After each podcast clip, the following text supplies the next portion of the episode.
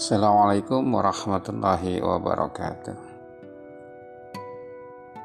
Percaya kepada para nabi Allah merupakan bagian dari rukun iman, yaitu rukun iman yang keempat. Pada hari ini, pada sore hari ini,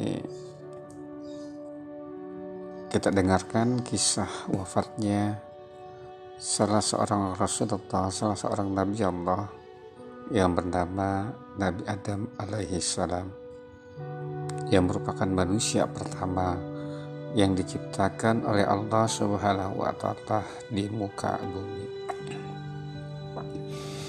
Selamat mendengarkan.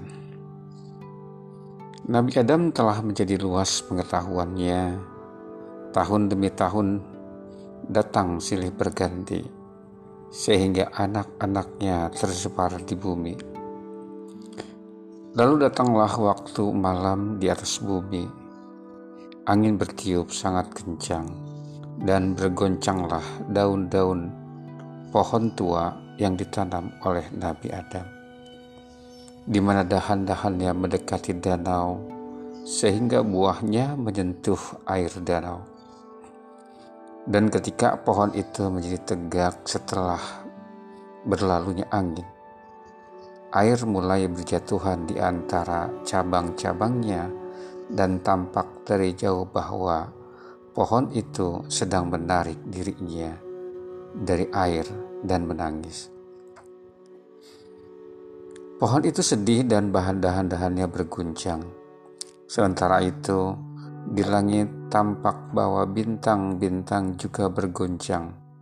Cahaya bulan menerobos kamar Nabi Adam, sehingga cahaya itu menerpa wajah Nabi Adam.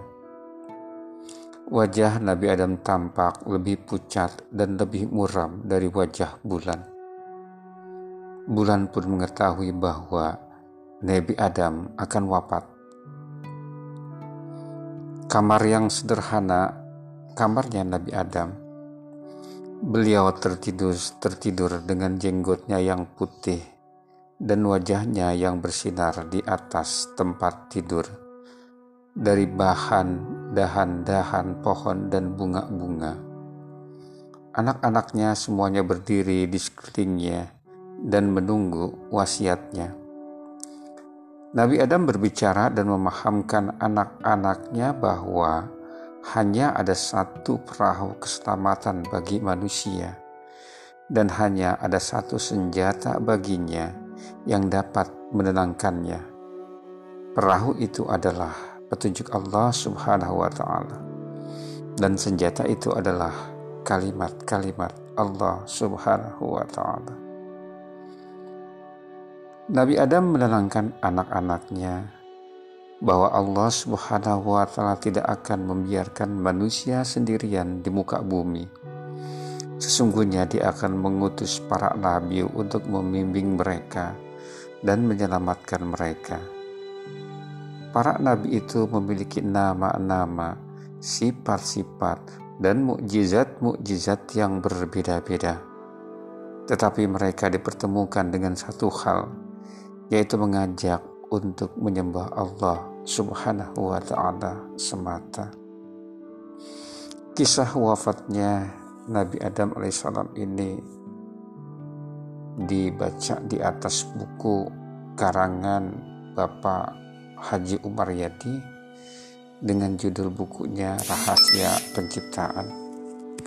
Mudah-mudahan kisah ini menjadi inspirasi buat kita dan kita tetap semangat dalam menjalani kehidupan serta kita akan menjadi umat yang selalu memberikan manfaat untuk orang lain.